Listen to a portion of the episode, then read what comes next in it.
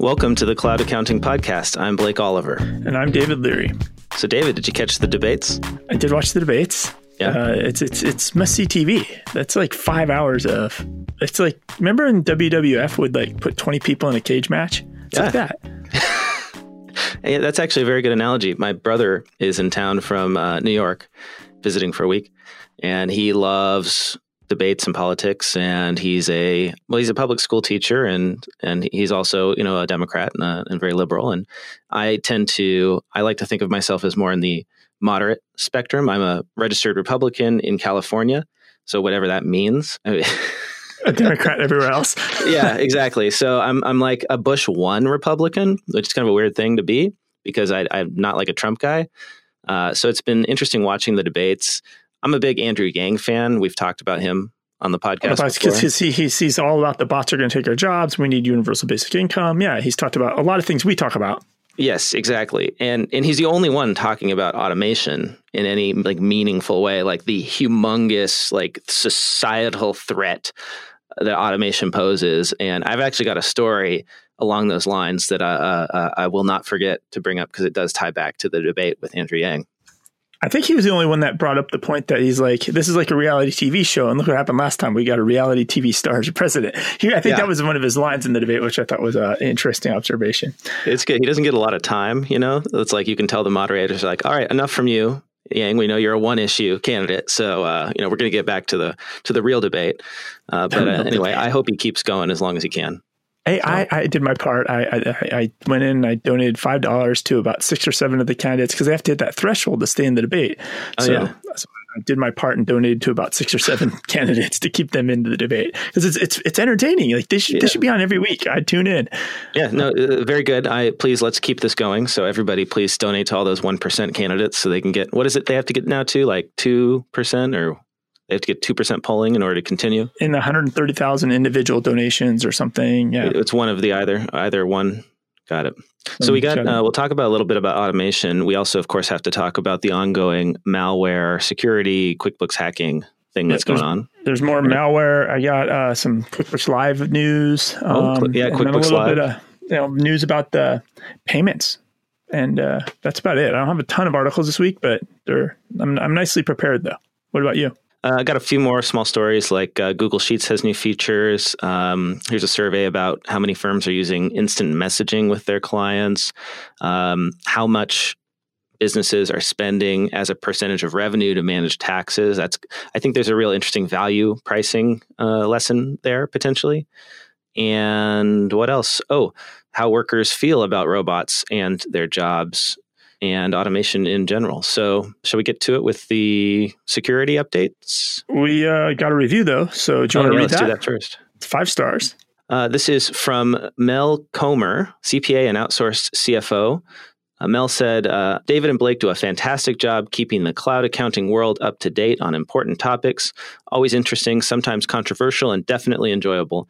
Suggestions would love to hear more about blockchain and cryptocurrency stories and how accountants are dealing with the challenges of having clients in that space. For example, show 100, they mentioned emerging companies who track cryptocurrency transactions for clients. Bitwave is one of those and would love to hear you interview Pat White, the founder. This is a huge need for our clients. Thanks, guys. Awesome. Well, Thanks so for the review and David, suggestions. you know, like every app, right? So I, I'm going to leave it to you to track down Pat from Bitwave. All right, I'll, I'll, I'll check down. And actually, I think that might have been the company I mentioned that I met Uh-huh. at the uh, accounting show in LA. Oh, cool. Um, so we can yeah track that down. If there's more news that uh, makes sense. Um, the, the one challenge I think with uh, Bitcoin and cryptocurrency, they're in every news story. So like like every in every app talks Yeah. about AI or blockchain or, or in crypto. So like what bubbling into the news is what bubbles into the news. So, but I could definitely yeah we'll check it out and uh, Bitwave could be interesting and I'll research a little bit on Pat White, the founder. All right. So let's talk about uh, QuickBooks hacking. Yeah, so it was nice. We were talking about the, the how great TV is, right, and the news. Well, Yeah. so we know a story is getting a little bit uh, mainstream when Action News Six Orlando is covering a QuickBooks ransomware attack Yeah. story. When you sent me this link, I thought it was just originally an article on their website and it was written by one of their interns. And I'm like, oh, okay, whatever. But then I realized they had embedded the video from the story up top. Like this actually was evening news in Orlando. Well, the reporter went there. You know, he did the yeah. with the camera, with the microphone inside, you know, in front of the business. Then he's inside the business interviewing the business owner. So, the, yeah, it's like we always talk about this. Like, there's this fine line of we're, you know, I'm in the closet talking to Blake about issues related to our industry, but I feel like when we're talking about stuff, it's because everybody's talking about it, mm-hmm. and this is proof. So, yeah. uh, what's interesting about this attack and so this is nothing to do with the InSync attack, other than the fact that it's ransomware. Right, ransomware, and there's QuickBooks involved. There's QuickBooks involved. Now, what was kind of interesting that this attack, and then there's, so there's the the TV news broadcast, but then there's also an article from healthcareinfosecurity.com. Mm-hmm. And so, so, so we'll put both links in the show notes. So a couple of things were interesting about this. It's a dental office, a dental practice. Yep. From what they can tell, the attackers did not do anything with patient records, medical records, anything. They only targeted the QuickBooks desktop data file, encrypted it with ransomware, and asked to, for a ten thousand uh, dollar ransom. And if didn't pay it within forty eight hours, it was going to go up to twenty thousand. The dentist apparently he didn't have backups for about five months. That's correct. So he had so he decided he had to make this choice. He said, "Okay, do I pay the ten thousand dollar ransom or twenty thousand if he waits too long, or do I simply scrap it and have my accountant redo five months of accounting? And immediately after reading this, I said, oh, it's going to be cheaper to almost guaranteed to be cheaper to just recreate the five months of accounting. So that's what he's doing. Uh, but what, what was really interesting about this to me is that there's a mention in the article, not a whole lot of detail, but a mention that hackers are purchasing kits to specifically target QuickBooks desktop files on computers and and like you said only encrypt those and hold those ransom yeah they're they're going after that data file because they know it's a business. And they know it's valuable know it's valuable exactly. Because if i mean if somebody comes in and encrypts some pictures or something you like okay i lost those pictures forever. And what if he didn't have backups at all right? What if he had years of data in that quickbooks file and hadn't made any backups or didn't know how to restore them? Then he'd really be probably be forced to pay the ransom because it's um, you know so hard to go back many many years to recreate your accounting information. And it very specifically states he's going to pay his accountant. Yeah. Right. But somebody on Twitter tagged onto this and made a comment that, hey, this is a new service their accounting firm can offer. And if you think about it, like, yeah. as long as you quote the price under 10,000, you're going to get the business. oh, you need me to rebuild your, your data file? $8,000. Yeah. Like, like, so this this actually is going to help drive revenue for accounting firms, possibly the, this malware attacks. So, so how this relates to what we were talking about last week is that um, last week we were talking about the InSync ransomware attack and three other ransomware attacks that hit hosting providers, these managed service providers.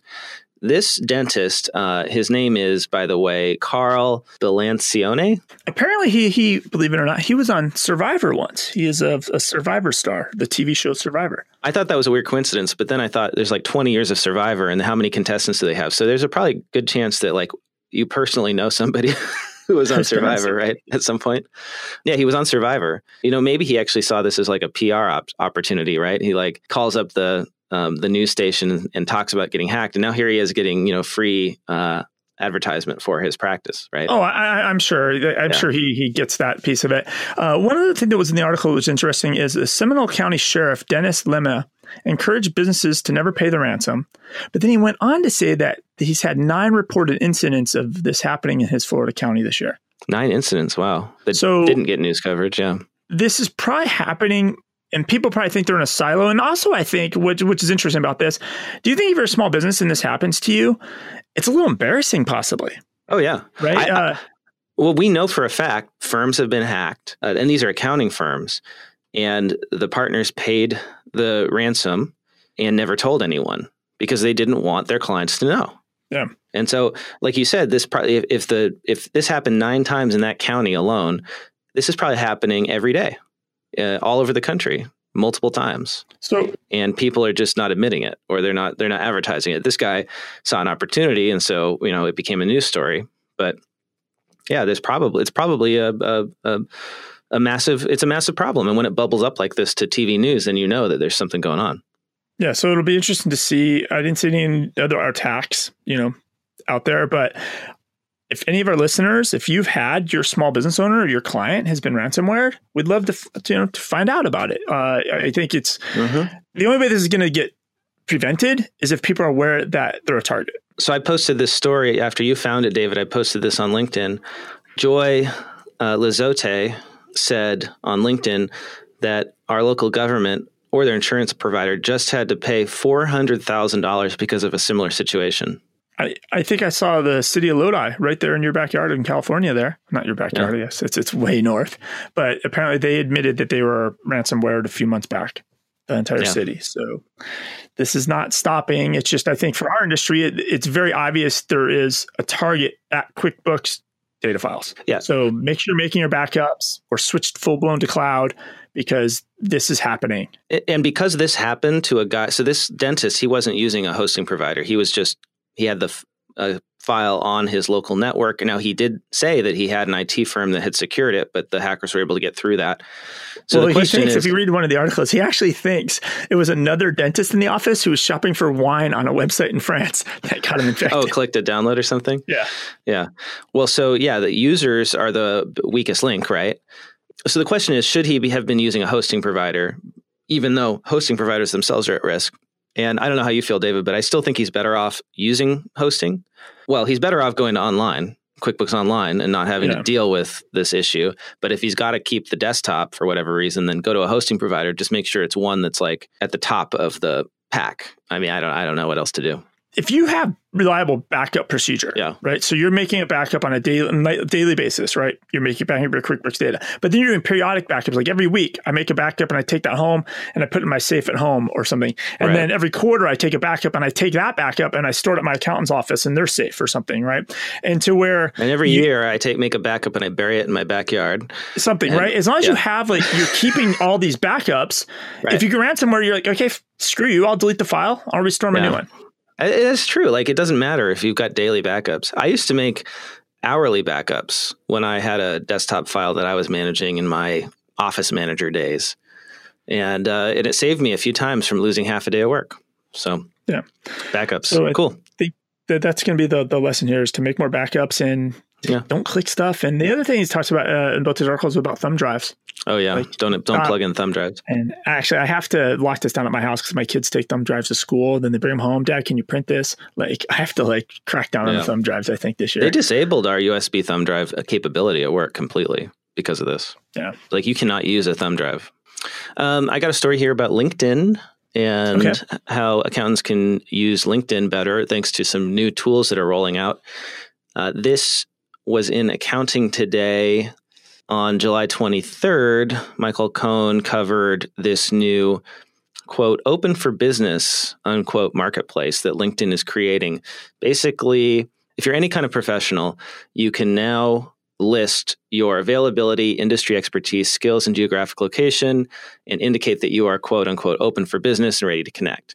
So, turning LinkedIn into sort of a marketplace for professional services I don't have this available on my profile yet. I went in this morning to check and look. Apparently, it's rolling out gradually. So you might want to go under your profile and, and look. It should be there uh, pretty close at the top in like this dotted, there's like a, a, a highlighted box or it's got like dots, dotted line around it. And it will allow you, if you've been selected for this beta, to highlight your expertise and then I guess theoretically business owners can look for you and find you uh, and hire you Okay, so I gotta. I don't know if they can hire you. So I have a firm. I gotta make sure I maintain my Facebook profile with my business hours there, and then my Google business profile and my Yelp profile. Now I got a LinkedIn profile for my business. I gotta maintain. Mm-hmm. But I think All the right. LinkedIn one is actually more helpful, right? Because you're tied to your actual resume and your social. And so if yeah. you're active on LinkedIn, like you should definitely be using this because it'd be a good lead gen tool. I, uh, for all you app developers out there, there's like nobody wants to do this. So if if you can build one app where I could just update my stuff in one spot and you'll go up populate this on all the services for me, people would pay for that because nobody has time for this. Like I because then you change your business hours and like, oh, I gotta remember to go change on my LinkedIn profile too. Nobody has time mm-hmm. for that. Like this is just another hassle. But we'll see how that goes. Yep. Uh, the thing is though, any any any improvements to LinkedIn I'm always welcome for because I really dis- I have a lot of disdain for LinkedIn. So got it. You have to use it though. You you can't not be on it. Oh, you can't not be on LinkedIn. Well, I think I like LinkedIn. You're you, you know you're a little more critical than I am, but just for me as a resume replacement, um, I haven't had to print out an actual resume and give it to anyone for years now because uh, LinkedIn is my resume, and any company that I want to work for will accept that. I don't have to give them some Word document. Yeah, but it's the messaging and writing messages and doing posts. Like it's all flaky. It's all oh, it's it's and then the LinkedIn spam is the worst of all time. So right, well, that is that. unfortunate. Yeah, that, that's worse than any other. It's worse than the blind phone calls you get. the robocalls, like sp- LinkedIn spam, is worse than robocalls. This episode of the Cloud Accounting Podcast is sponsored by BQE Core. As many of you know, I'm all about the niches and niche apps. Putting your business clients in the proper niche app is providing them with a 100% solution versus at best the 85% solution of a standalone accounting app. If you have clients that are architects, engineers, consultants, or lawyers, Core is the app for them to best manage their firm, increase their staff productivity, and ultimately increase their profits. You don't need to juggle between multiple apps. Core has it all and an easy to use, all in one app for project management, including time and expense tracking, budgets, forecasting, client billing, and accounting. Even though Core is an all in one platform, it still works nicely with the apps like Google Drive, Dropbox, OneDrive, QuickBooks, Xero, and AccountRight, offering you and your clients the maximum amount of flexibility. Core offers a full function mobile app and recently launched a cutting edge voice based assistant for your smart speaker of choice. To learn even more about BQE Core, head over to cloudaccountingpodcast.promo slash core. That is cloudaccountingpodcast.promo forward slash C O R E. Did I mention that BQE Core works great for bookkeepers, CPAs, and accounting firms too? So I got some updates on QuickBooks Live. Yeah, let's hear about it. Yeah, those videos are crazy. Well, before we jump in to go yeah. that far on QuickBooks Live, I actually saw an update to a post about TurboTax Live. Oh, okay. So yep. uh, this article re- was originally published on October 12th, 2017, and was republished on October 4th, 2018, and again on August 1st, 2019 with updates. Okay. And so basically it's it's the hiring page to do TurboTax Live, which we've talked about before, is very similar to QuickBooks Live. Mm-hmm. The difference on this one is they talk about, and I'll, and I'll read this uh, straightforward. New this year is tax associate role to assist credentialed agents in assisting the preparation of 1040s.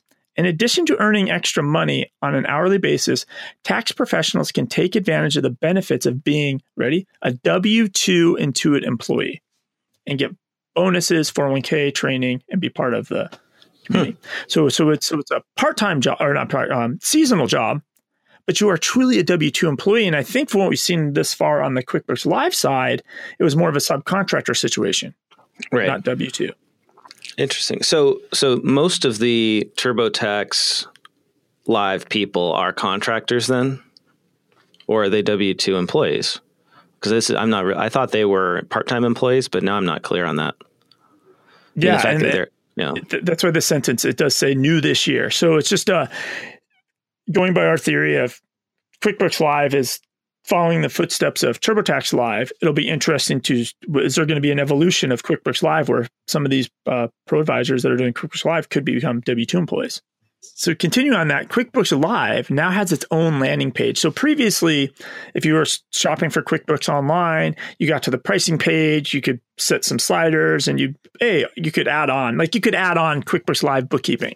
Yeah. Now they have a true landing page. So small businesses will just their entry point to the QuickBooks world is through a QuickBooks Live bookkeeper and then into the rest of the quick buying QuickBooks online. And they are offering a free 30 minute bookkeeping consult. So on that page, you can just click, sign up, and you get you can get, you can start your QuickBooks Live process for free. And uh, we should say that the videos that they have added on these landing pages are very well produced and narrated by Danny DeVito. Yeah, I would argue this is like a super level level ad commercial for yeah. QuickBooks Live. And oh, if should we summarize for the new listeners? Because we haven't talked about okay. this in a while and we've got a bunch of new listeners. Maybe we should kind of summarize what QuickBooks Live is. Uh, the shortest answer would be it's like Uber for bookkeeping. Okay, so I am a I am a business owner. What I, I need bookkeeping done, so I just open up my phone and your phone or your QuickBooks Online. You can do a video chat with a bookkeeper, and they'll help you through whatever problems you're having. It could be a reconciliation, etc., recategorizing transactions.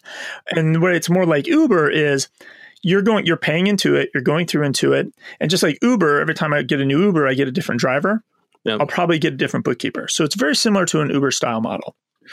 And uh, I'm just looking, scrolling down this page and looking at the pricing because the pricing continuously changes here. Uh, remember when we started talking about this, it was 200 a month.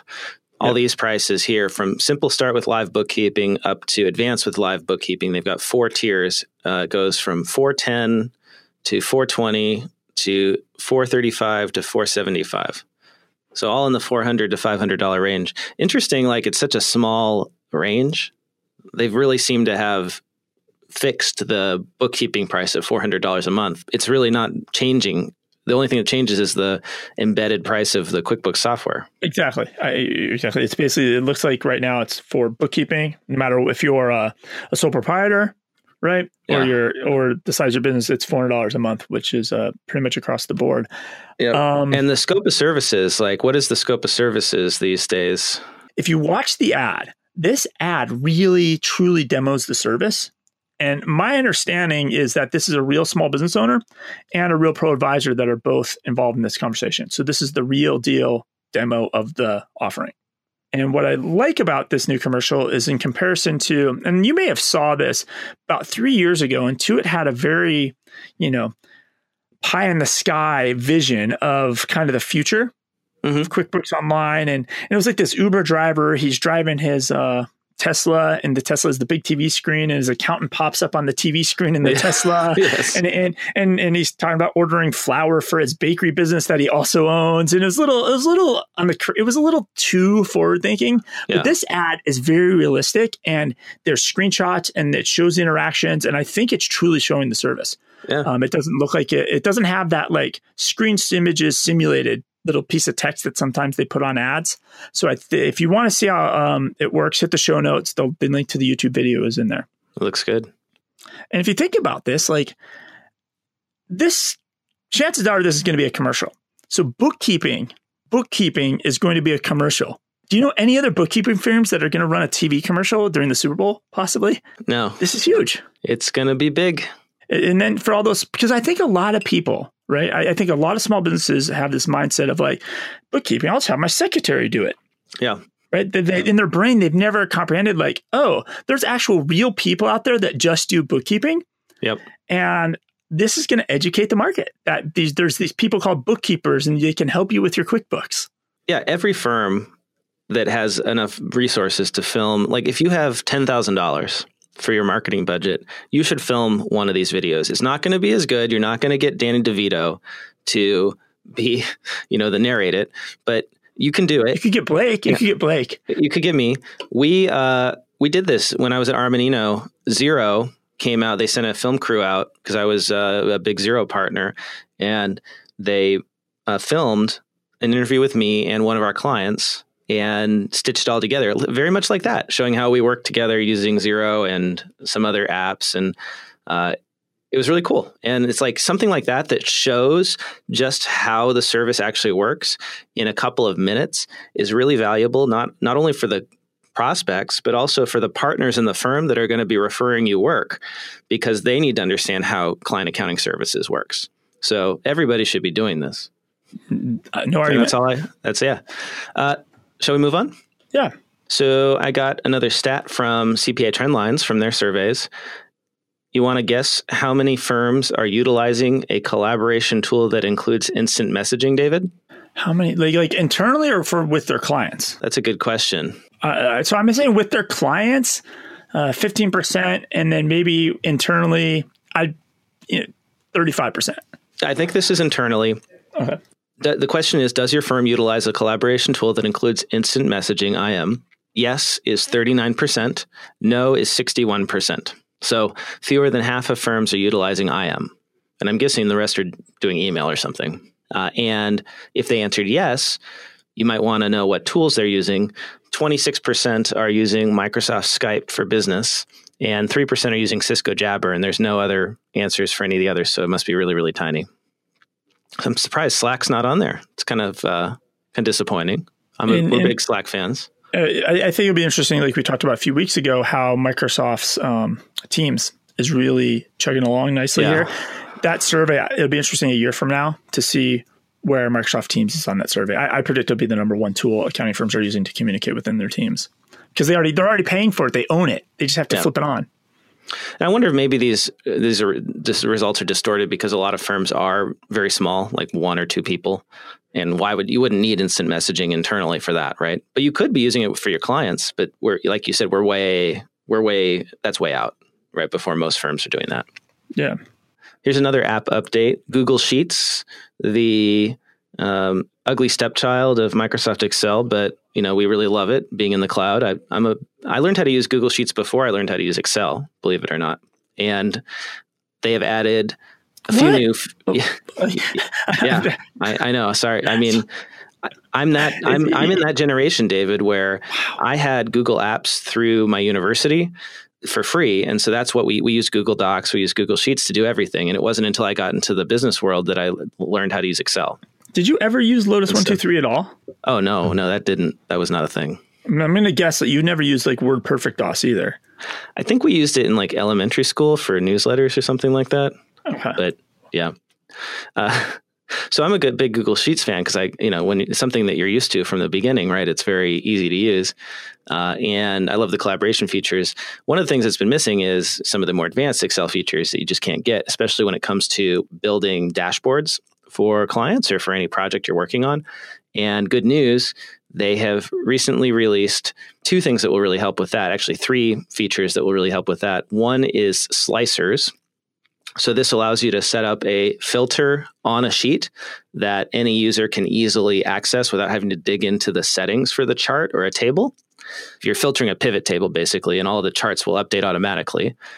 And then the other feature is scorecard charts. So it allows you to key in on a few metrics and, and see in a box uh, a really important number. So, you know, maybe if it's an airline, like in this example here in the article, it's, you know, base fare price and then passengers flown.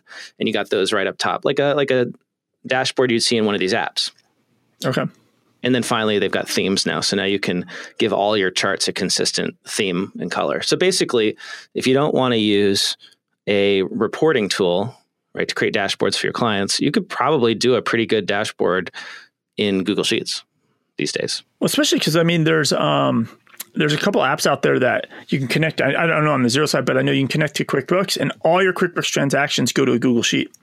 So you could do lots of creative stuff from from that point forward. There's a ton of Zap, like Zapier can, integrates with Google Sheets. Yeah, all these automation tools integrate with Google Sheets, and so like if you can get it in there in some sort of tab where it's updating automatically, you could like update a dashboard live. I mean, it's in the end, it's going to be more work maintaining than a reporting tool, but just for you know a one-off kind of client thing, um, could could be a great way to get started.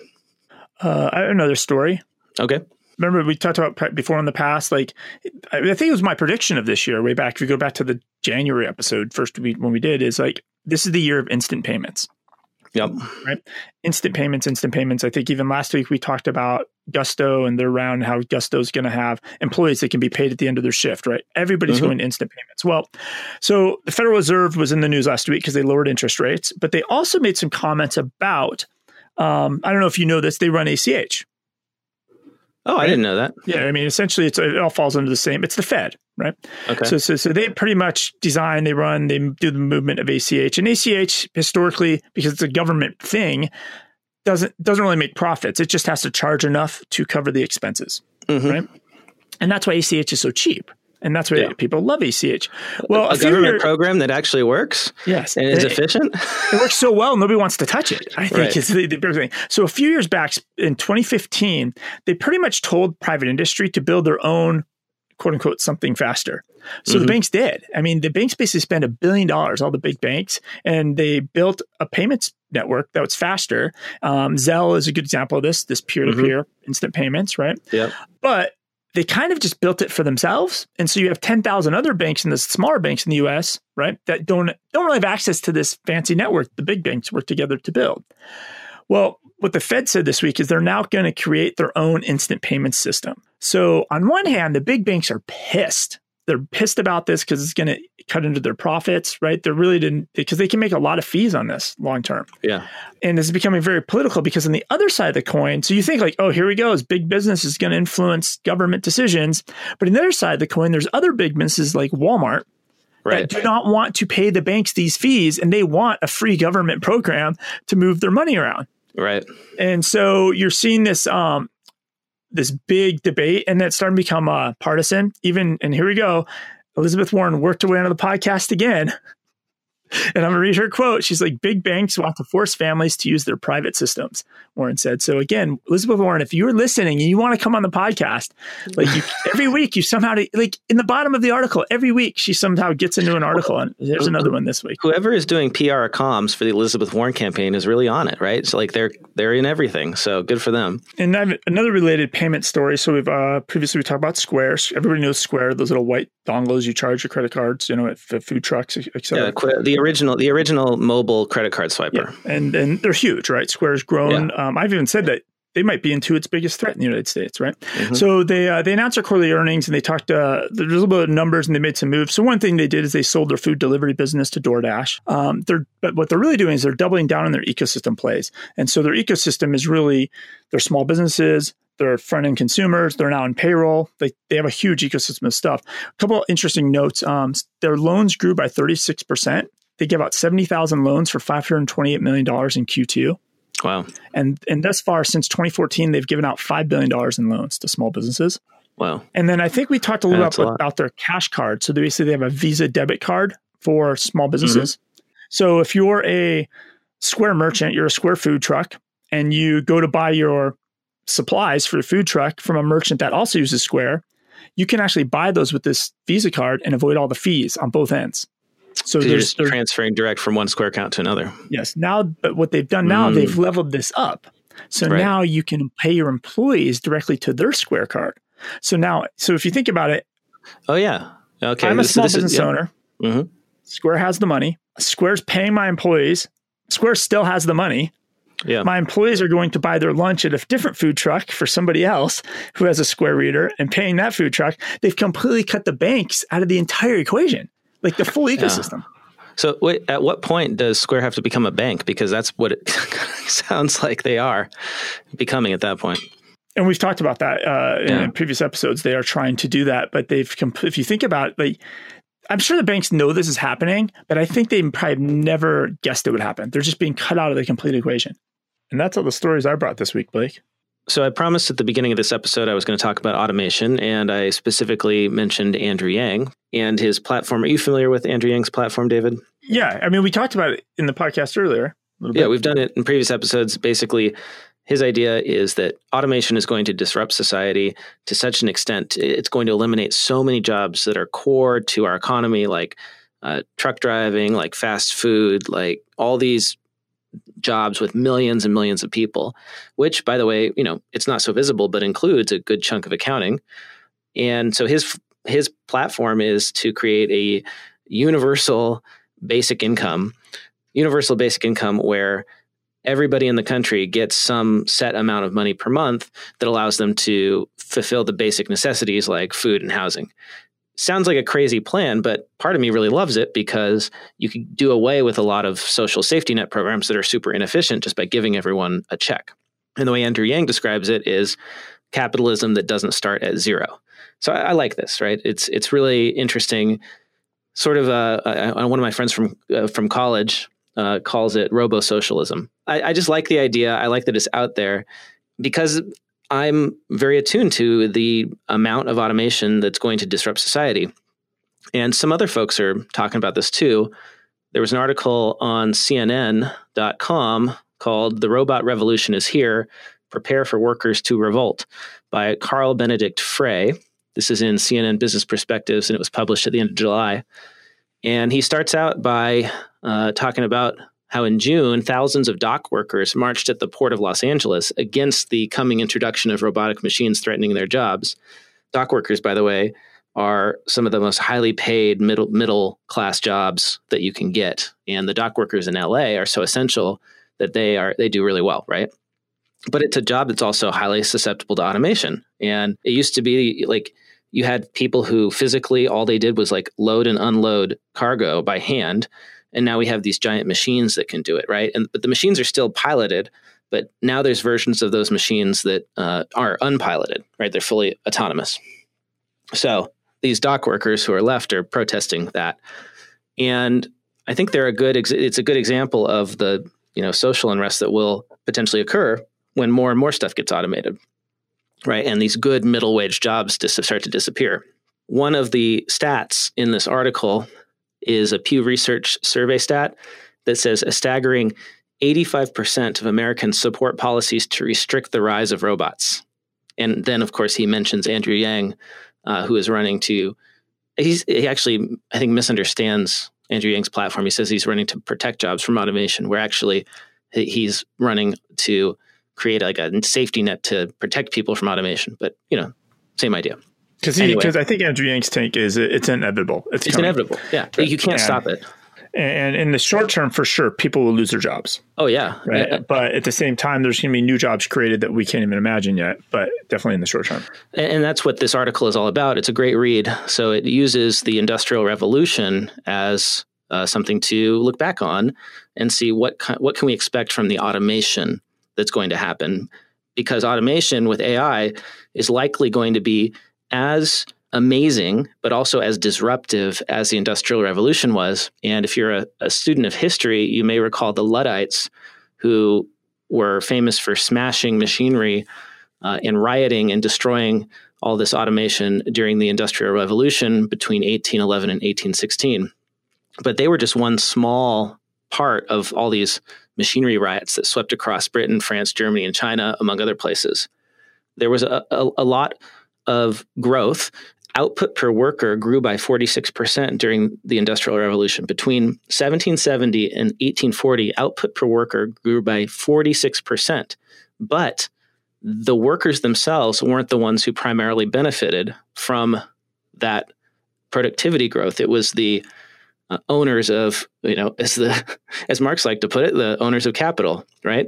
Um, it was the factory owners. Uh, it was the new industrialists who primarily benefited. Now, eventually, the rest of everybody else benefited because we like it's kind of hard to argue with, right? Everybody, we all benefited from from automation and factories, and now we have everything we could never have imagined right 100 200 years ago on the whole society yes more yes. efficient more gdp everybody benefits right yeah. but during that whole process that that uh, you know those decades it was really disruptive and caused a lot of, of problems um, for workers uh, who either had to figure out how to retrain or they lost their jobs and there wasn't any sort of safety net at that time so it was even worse right so that's kind of the gist of this article, you know, uh, and there's some specific jobs that are called out in here. 3.5 million Americans work as cashiers, but Amazon now has stores that they're testing that have no cashiers. You know, there's obviously truck drivers, like automated trucks could uh, reduce the number of truck drivers that are necessary. You could have one driver who pilots a caravan of 10 trucks that are all following each other. So now you just need a tenth the number of drivers, that sort of thing. So I guess it's just a cautionary tale of yes, this is going to create enormous efficiencies and productivity gains, and we will all be better off when it happens. But while it's happening, there's going to be a lot of potential unrest. And if you ask me, uh, you know, the, the, the political unrest we're seeing now is actually just a preview of what is to come, because a lot of the the the, the disaffected folks in our society are people who lost their jobs to manufacturing automation over the last you know 40 years right? So imagine what will happen when service industries or professional uh, work or office work is automated to that extent. Something big to think about like long term and the tie-in of course to accounting is that i think uh, mckinsey says that something like 40 to 50% of accounting work can be automated. Yeah, every time you see an article, every time you see an article about automation or jobs or what jobs are at the most risk, it's accounting and bookkeeping is always like number one on those yeah. lists.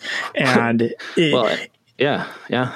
And what's the interesting with this is we're past the labor piece of this, the physical labor, right? Like, like if, I, if I have a swimming pool business, people think I would be insane if I hired people to dig the swimming pool with shovels right? Right, right. Like it's just it's it's so common now. Of course you can use a backhoe, even though hey, that's ten people that don't have jobs because I have a backhoe digging the swimming pool, right?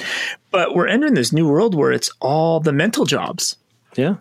Right, and that's where it's it, it, it's people that have never been affected by this before are the ones getting affected now. And to extend your analogy, right? Traditional bookkeeping with data entry, where you're keying in transactions, that's the equivalent of digging a swimming pool with a shovel. Yep. But we're still doing it in a lot of businesses, and it's it's going to go away. And so I think it's, it's it's the natural course. It's just you're right. It's it's very it's gonna people are not gonna like it. It's gonna be very disruptive.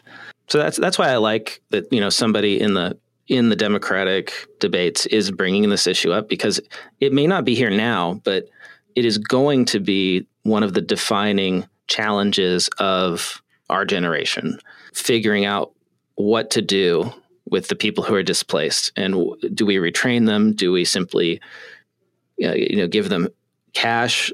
Do we like what do we do? What is going to work the best? And but, and not many people are talking about it.